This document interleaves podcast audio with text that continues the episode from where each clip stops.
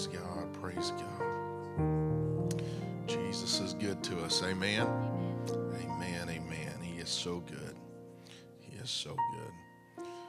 I'm excited today to bring to this pulpit to speak to us and preach to us Melissa Frost. And uh, Melissa Frost has she's ordained with the United Pentecostal Church. She started a church in Quebec City, Quebec, Canada, which is quite a feat. Uh, that is a city that needs many more churches. She came through on deputation and I think has been back since and preached for us. Um, and just a wonderful person. Now she serves the pastoral staff at Apostolic Church of Belleville in Belleville, Illinois, doing a great work there. She also is an adjunct professor at Urshan College. And then she also has a career with Edward Jones, the investment group. Uh, so she is a busy, busy person and a dynamic person. She's going to speak to us her heart, and I'm excited to hear from her. She's a Christian, the highest compliment I can give. She's a Christian. She's also a great friend. And so we're glad that she's here. She's been with us the last uh, basically week, taking her vacation to come and be with us. And man, I, I feel honored. I don't know what Shelly and I have done to earn a vacation uh, from her, but man, I mean, you, you can't go wrong with friends like that. She's a dear friend to my wife and I. And we want her to come and just speak her heart to this church. God is going to use her. But why don't, before she comes and takes this mic, why don't we do this? Let's open our hearts, open our minds, and ask the Lord to help us. God, you see every person here today joining us. God, I pray in the name of Jesus Christ that you would open up our hearts, give us spiritual ears to hear God, help us to have spiritual eyes, Lord, to see what you're trying to say to us. God, help us to see on a higher plane, Lord, to see beyond all of the chaos that's trying to consume our lives. Lord, help us to hear what you're trying to do through this preaching today in the name of Jesus Christ. Amen, Lord. And help us to apply it into our lives. Why don't you welcome Melissa Frost? Give her a hand as she comes to take her liberty and preach to us today.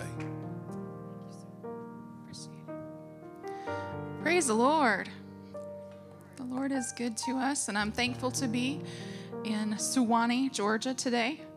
Um, I don't know what I did to deserve a vacation in the guest room of my friends, so I'm grateful. Uh, I'm grateful for many things. I'm grateful for friends that are kingdom minded, people who speak peace and encouragement and love and compassion and are exactly the same people in their house as they are right here in Branches Church. Um, you have a great pastor and pastor's wife, and they didn't tell me to say that. They'd probably tell me not to say that. So it doesn't look fake or anything, but they are fantastic people. Um, as I was pastoring in Quebec, they were great resources to me and great sources of encouragement. I know they are to you as well. Um, I do. Uh, I do not take it lightly when a minister and his family invite me to minister to their church. Um, these people love you a lot. And so the idea that they would let me speak to you um, is a high honor in my book. And so thank you very much, Pastor Lane and Sister Shelley, for that privilege. And um, yes, so uh, we're going to turn to Second Kings. I am going to share my heart with you. And um, I say this at my church at home sometimes that um, I, I might be just be preaching to myself and you might be listening in to me as I preach to myself. Some things that we all need to be reminded of, especially during the times that we are in. Um, scripture says that perilous times shall come.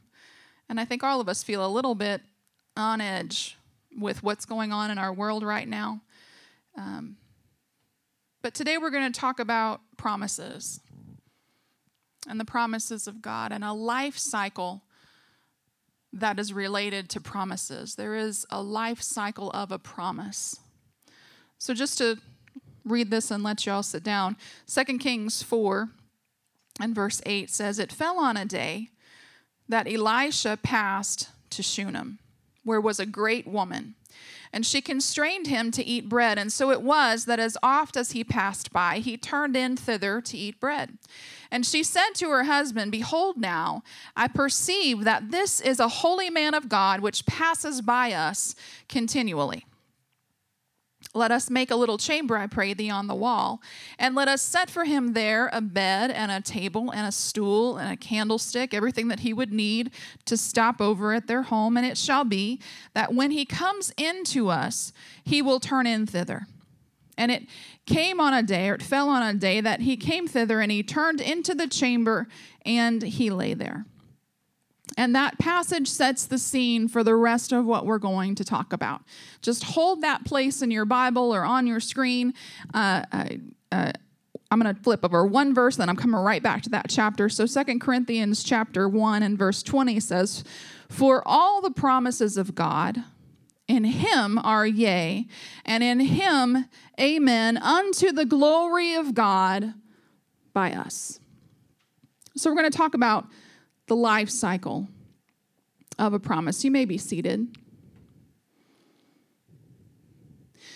When I was in grade school, and they began to tell us about different plants and we would plant seeds in those little cardboard cups and try to watch them grow and sometimes we had like egg cartons and we were trying to plant little seeds and you were looking for that seed to start shooting up and turn green and see the little bud but it took a little while for the seed to show up it took a little while for that little seedling to push its way through the soil and start growing. And that was such an exciting day when you saw the manifestation of your hard work, right? All that hard work dropping that seed in that soil.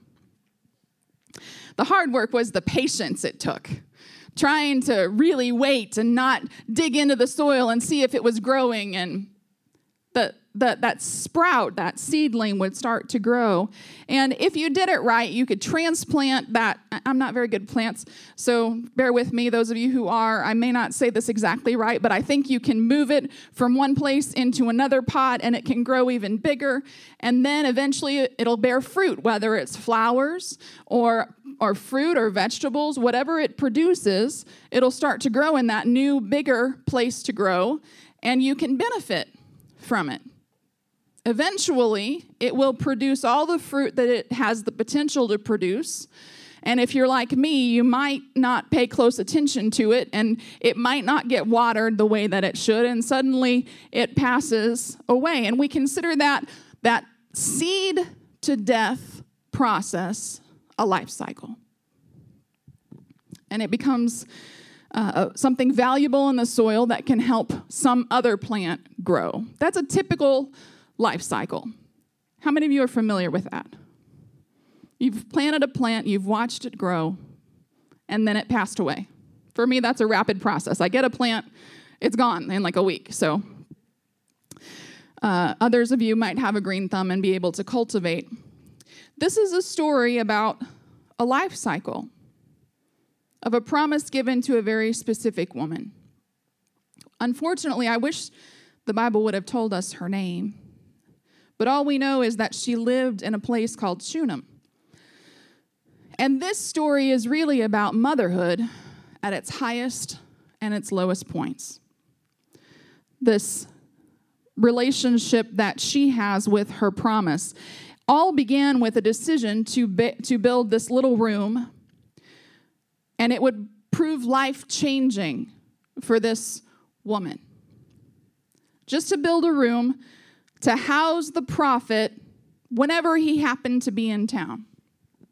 And so, to really understand this, you have to understand the voice of uh, uh, the, the, the role of the prophet in this point of history. The prophet serves the role of the voice of God to his or her generation. In the Old Testament, when we look at the role or the, the job that a prophet accomplished, he or she was standing in the stead of God, speaking forth what God wanted said to a nation or to an individual or to a household. And so the voice of God was uh, uh, manifest, if you will, because this one person would yield to speaking forth what, the, what God wanted said. Israel had a long history of trying to put distance between themselves and God. They, they at Sinai, they asked Moses to be the speaker. They're, like, we don't want to be this close to this powerful manifestation of the presence of God at Mount Sinai. They said, Moses, you go up and you listen to God and you come down and tell us what he said. Later, they would insist on being ruled by human judges or human kings instead of being ruled by the King of Kings directly. They just wanted a little distance between them and God. And so, prophets also filled this mediating role between God and the people. So, if you think of it like that, the Shunammite woman chose to make a room to house the voice of God whenever he would come by. They put a space in their house so that when the voice of God would show up, he could speak to them. And wanting to have that connection to the voice of God gave her great favor with the prophet. So continuing in 2 Kings 4, verse 12 says, He said to his servant, Call this Shunammite. And when he'd called her, she stood before him. And he said to Gehazi, Tell her, say unto her, Behold, you've been careful for us with all this care. What is to be done for thee? Wouldst thou be spoken for to the king or to the captain of the host?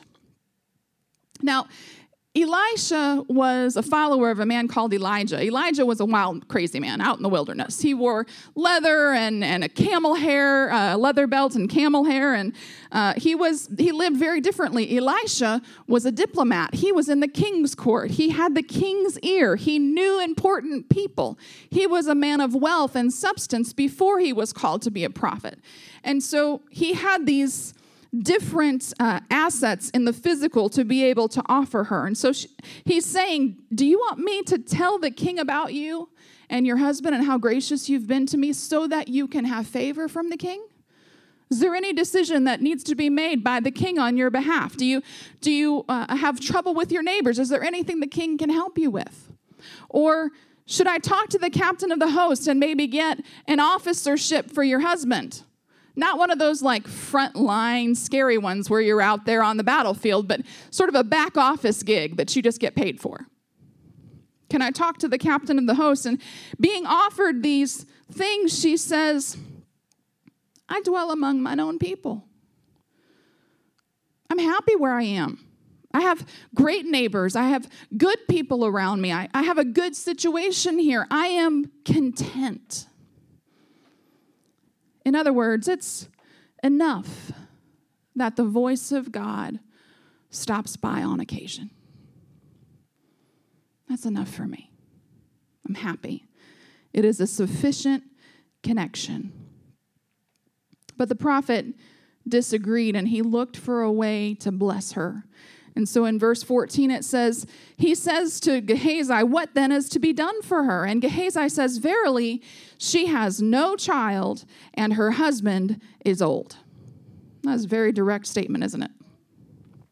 So we have to understand again culturally that women with no children were viewed viewed by their culture, this is not the truth, but viewed by their culture as being cursed by God.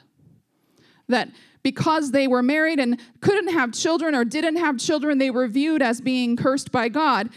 And it is important to remember that we never should let those around us tell us what success looks like.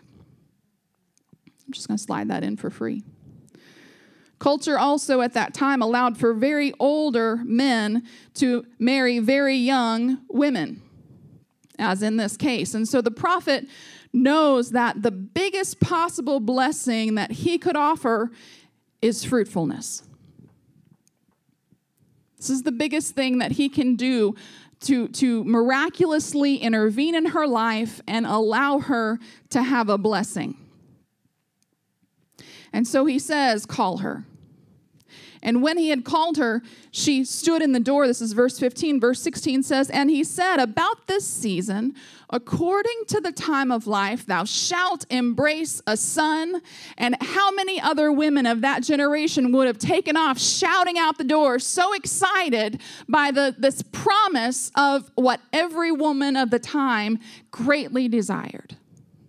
Not only to have a child, but to have a son. In that time, excuse me, just one moment. I'm afraid I'm in allergy season right now.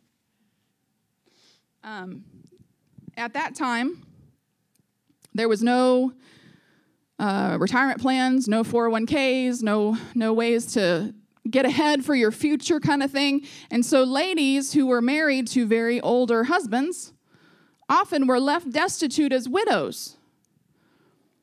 And so he says, you know what? Not only is it going to be a child, a baby, but it's going to be a son, someone who can physically provide for you in a farming agrarian community. And she responds, and she doesn't say, Woohoo, I'm so excited. She says, No, nay, my Lord, thou man of God, do not lie unto thine handmaid. And it's a shocking reply.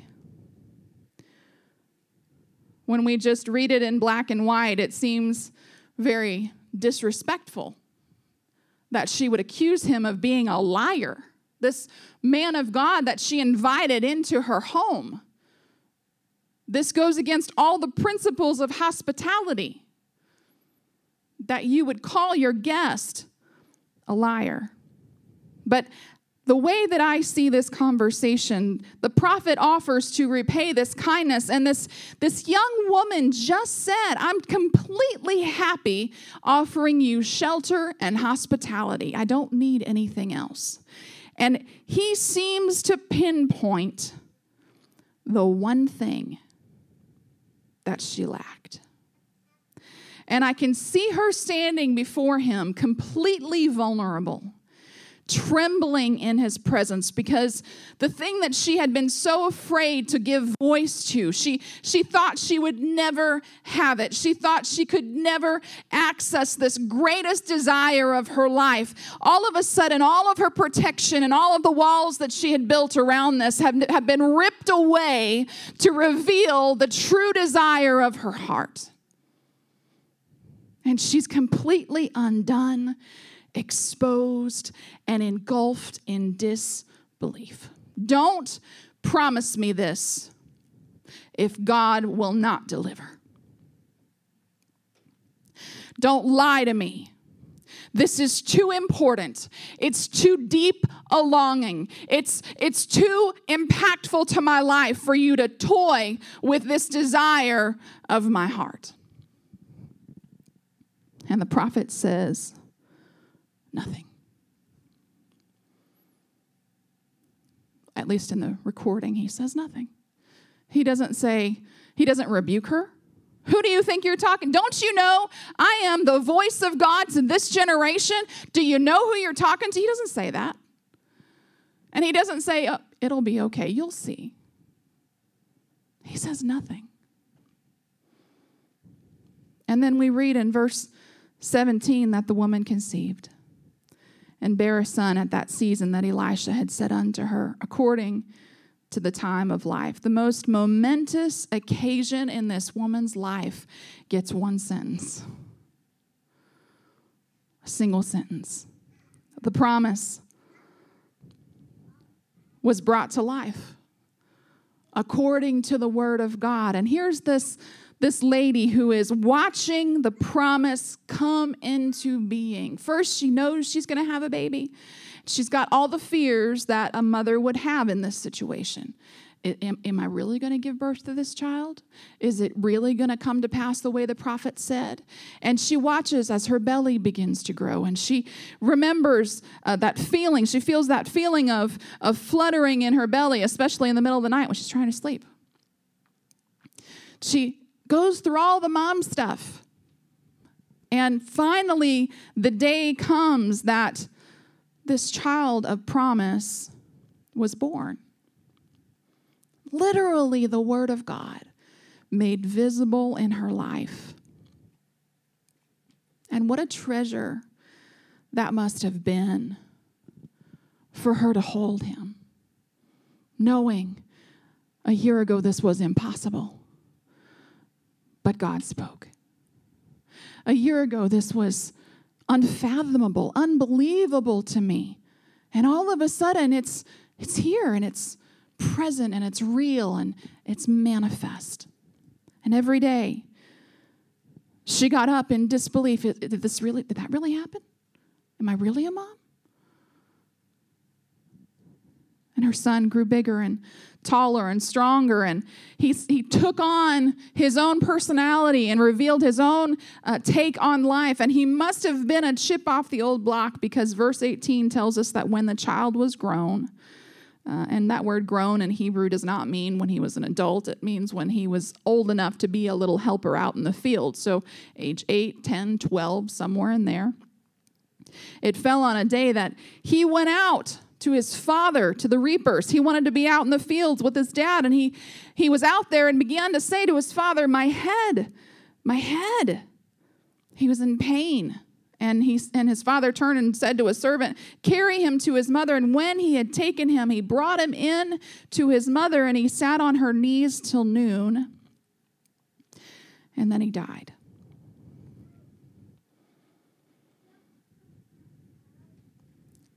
He died.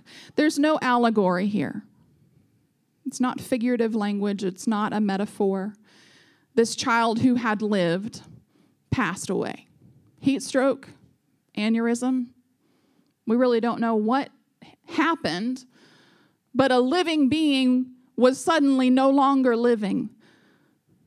And for the mom, it wasn't just a child. That's, that's hard enough. That's bad enough. That's difficult and, and horrible to think about. Enough.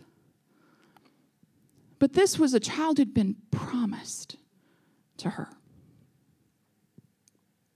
He died. And it's heart wrenching. And many of us, I don't want to lump you in with me. I told you I'm preaching to myself and you're just listening. So I probably would have just stopped right there. I probably I would have stopped and I would have said things to myself like, well, that, that must have been the will of God. Maybe all I was supposed to be was a mother to a, an 8 or 10 or 12 year old. Maybe I would have gone to that little room where the promise started. And maybe I would have ripped it apart with my own hands. What kind of God would take the child of the promise? But this mother had very different plans. So she went up in verse 21 and she laid him on the bed of the man of God and shut the door upon him and went out. She called to her husband and she did not say what happened. She never let the words out of her mouth that he had died. Instead, she says, Send me, I pray thee, one of the young men, one of our servants, and one of our donkeys, that I may run to the man of God and come again. She formulated this plan very quickly because it was the prophet, it was the voice of God whose word had brought this boy into existence in the first place. And she knew that she could go back to the voice of God for help. Of course, her husband, having no idea what, that his son had died, says in verse 23 Wherefore wilt thou go to him today? It's, it's not a Sabbath day, it's not a holiday. And she says four words in English that I would never have been able to articulate. It shall be well. It's going to be okay. It shall be well. It's, That's crazy faith. And, you know, I, I have to look at these stories and I kind of pull them apart a little bit and look at the human drama unfolding in front of us. And I wonder, you know, this is the same woman who told the prophet, Don't you lie to me. I can't believe you right now. I don't have enough faith to muster up that I could have a son. And now eight or 10 or 12 years later, living with the promise that entire time has built her faith to the point that she says, It doesn't matter what the situation looks like right now, it's all gonna be okay. It's gonna be okay. So she saddles the donkey and says to the servant, Drive, go forward, make time, don't slow down. I'm not even going to tell you to slow down if I'm uncomfortable and dusty and dirty and covered in whatever this desert holds for us. We are going to make it to the prophet, and I don't want you to slow down. The same woman who was completely contented and comfortable in a childless state now is a relentless mama. She is in relentless pursuit of the restoration of her promise. It's coming back. He's coming back. This isn't over. I'm not done. God's not done yet. The word has, the final word has not been spoken yet. It shall be well. And once you have seen the work of God and the promise of God come to life in your family, come to life in your church, come to life in your life, there is no going back. There is no settling for less than what He has promised to you. It takes a relentless pursuit because you will never be satisfied with less than what He has promised you. And so she went and she came to the man of God to Mount Carmel. And it came to pass when the man of God saw her far off, he said to Gehazi, his servant, Behold, yonder is that Shunammite. Man, I want that instant recognition when God sees me come into prayer room afar off. That's Melissa. That's Grace. It's Lane. I'm sorry, I don't know your name. Debbie, that's who I thought. That's, I thought so. That's Debbie coming to pray. I want that voice, that connection to the voice of God. Yonder is that Shunammite. Run now, I pray thee, to meet her, and say unto her, Is it well with thee? Is it well with thy husband? It, is it well with the child? He knows, just like her husband, there's no reason for her to be here. Something must be wrong. And she answers and she says, It is well. It is well. Not it shall be well, but it is well. Somewhere on the journey from Shunem to Mount Carmel, the faith of this mama rose. And it rose to the omission of future tense. It is well. And I, I, I racked my brain, Pastor, to try to figure out what changed? What changed between home and the prophet's house? She's dustier. She's probably sore from riding the back of a donkey. She's been thinking this whole time. She could have been more frustrated, but that's not how it went. Somewhere between Shunem and Mount Carmel, her whole thoughts changed from it is well to it shall be well, and the only thing that changed was her proximity to the voice of God. See, many of us, when we find ourselves in trouble, instead of getting closer, we get farther away. But faith builds when we draw closer. And the closer I get to his voice, the closer I get to him, the, the, the, the, more I pursue him, the more I reach for him in the time of trouble and for his help, the more my faith begins to grow. If you find yourself in a situation and you're doubting God, check your proximity.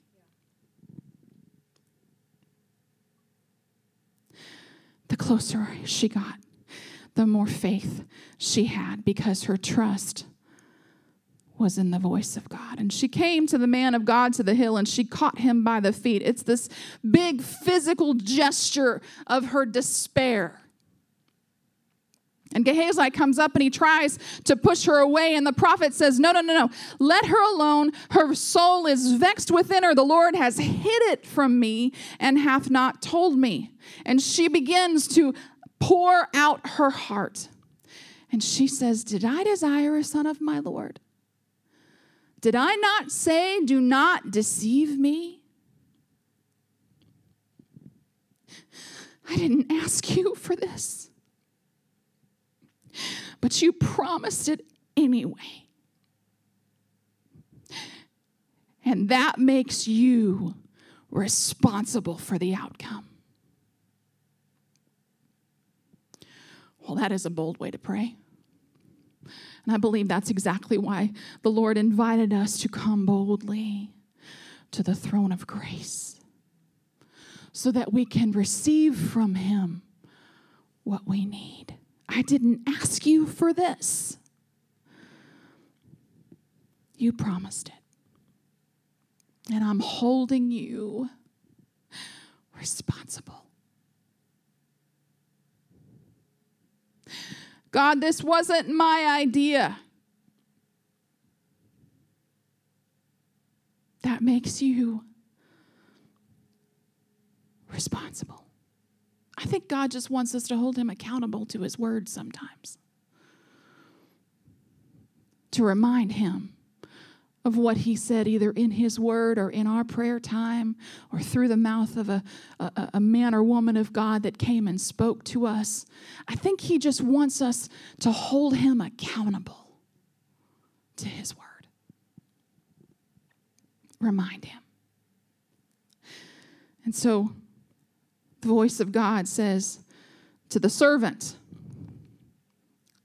You go, take my staff in your hands Go your way. Don't, don't salute anybody who's, who's coming to meet you. Don't, don't talk to anybody on the way. Lay my staff on the face of the child. And the mother of the child said, As the Lord lives, and as your soul lives, I will not leave thee. I'm not doing anything where you don't come with me. I know this man of, and woman of God pretty well. I know that they are going to do everything that they can to help you, to support you, to love you, to connect with you. That's who they are. But there are times when the servant is not what you need. The servant is not the one who's going to bring the promise back in your life. And what you really need is an encounter with the voice of God. So Gehazi does go on before them, and he lays the staff on the face of the child, and there was neither voice nor hearing. Wherefore he went again and he met Elisha and said, The child is not awaked. And Elisha comes into the house, and behold, the child still dead and laid upon his own bed. Elisha sees this child is in my room, in my space, laying where I usually lay, and he goes in, and, so, and this miracle happens. He goes in and he shuts the door. Mama and Gehazi are outside the room now, how does a mom who has just trucked across the desert in pursuit of this prophet let herself get locked out of the room where the miracle is about to happen?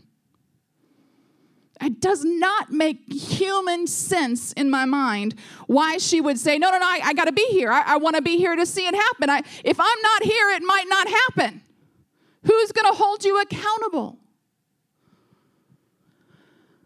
But she lets herself get locked out because this ardent and relentless mom realized that our relentlessness, our relentless pursuit commands a relentless response from the voice of God.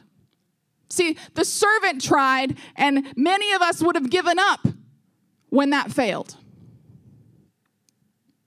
The prophet tries. And again, many of us would have given up because that didn't seem to work either. It says that his flesh waxed warm. And we, we see that the prophet now is taking this relentless pursuit on his own shoulders. And instead of giving up, instead of throwing in the towel, he returned and he walked in the house to and fro and went up and stretched himself upon him. And the child sneezed seven times and opened his eyes. So he calls Gehazi, says, Call this Shunammite. And he called her, and she comes in, and he says, Take up thy son.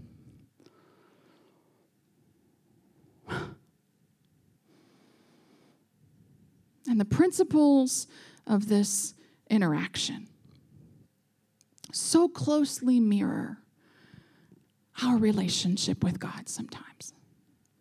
God, you promised me. And it's His grace to extend the promise and to bring it to pass in our lives and to watch this promise begin to grow. And it is also His grace in the life cycle of the promise to seem to take it away. How can that be grace? How can that be God?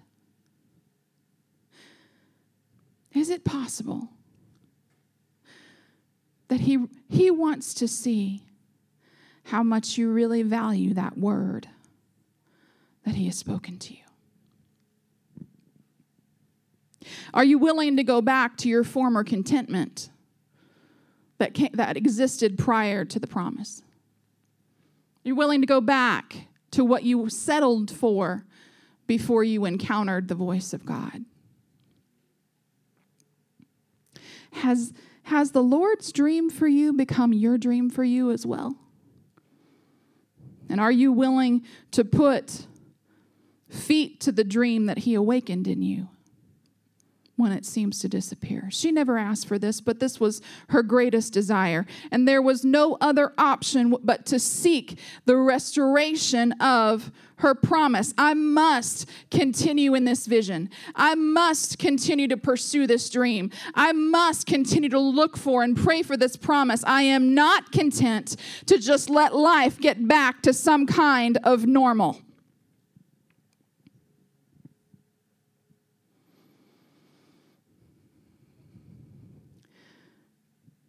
It is well. Would you close your eyes with me right now? Because in this place, I'm convinced that there are some dormant promises. Things that you know God has declared over your household, over your church, over your city. Things that seem to be lying quietly to the side of your life, no longer vibrant and no longer visible. And I believe that God is asking us Is my promise worth your relentless pursuit?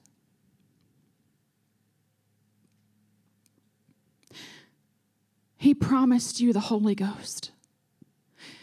He promised that He would pour out of His Spirit upon all flesh, and that the sons and daughters would prophesy, and old men would dream dreams, and young men would see visions. And is His promise worth our relentless pursuit? Regardless of circumstances and regardless of situations, regardless of what anything looks like. Is it worth our relentless pursuit? Salvation of my family, oh, yep, yep, it shall be well. And as I begin to pray and I get closer to the voice of God, that salvation of my family, it, it, it is well. It is well. There's things moving in the Holy Ghost, there's things moving in the Spirit, and it is well. It is changing. It is moving in the right direction. God is working that that that situation with my job. It is well. It is well. It is well. That situation in the church where we've been looking at circumstances and situations and feeling weighed down and discouraged. It, it shall be well, church. It shall be well. It is well. Because the closer I get to Him, the closer we get to Him, the more that faith builds and grows, and we can declare with faith, It is well. It doesn't matter that the boy's laying dead in the prophet's room still. It is well because I'm close enough to Him that it can make a difference in my life. It is well because I'm going back to the one who gave me the promise in the first place. And he's not slack concerning his promises. He's not a man that he should lie. And in him, all of his promises are yea and they are amen to the glory of God by us. Pastor, if you would come. It is well. It's well, Pastor Lane. How many of you have some relentless pursuits of promises that you need to have happen in your life? It's maybe it's been laying dormant, it's been there in the background, and you're thinking, you know what, I'm stirred up. I need, I need to pursue those promises and get closer to God so that He can speak again. I'm reminded of Abram Abram multiple times. I'm reading a book right now about Abram. Multiple times, multiple times, it seemed like the voice of God got diminished in his life. And he would get closer to God, and all of a sudden, God would speak again, and God would speak the same promise and say, You know, Abraham, you don't see this yet. You're not seeing what I'm seeing. But I see an heir. I see a world being blessed through you. I see a promise of a future that you can't see. I see something that, from your vantage point right now, it looks like this is so far away. It seems like it's something that is dead and dormant. But I see it. And sometimes you've got to get back to that place where you hear the voice of God again. And maybe God's just reaffirming to you and saying, you know what, that, that thing that years ago I mentioned, I'm going to do that.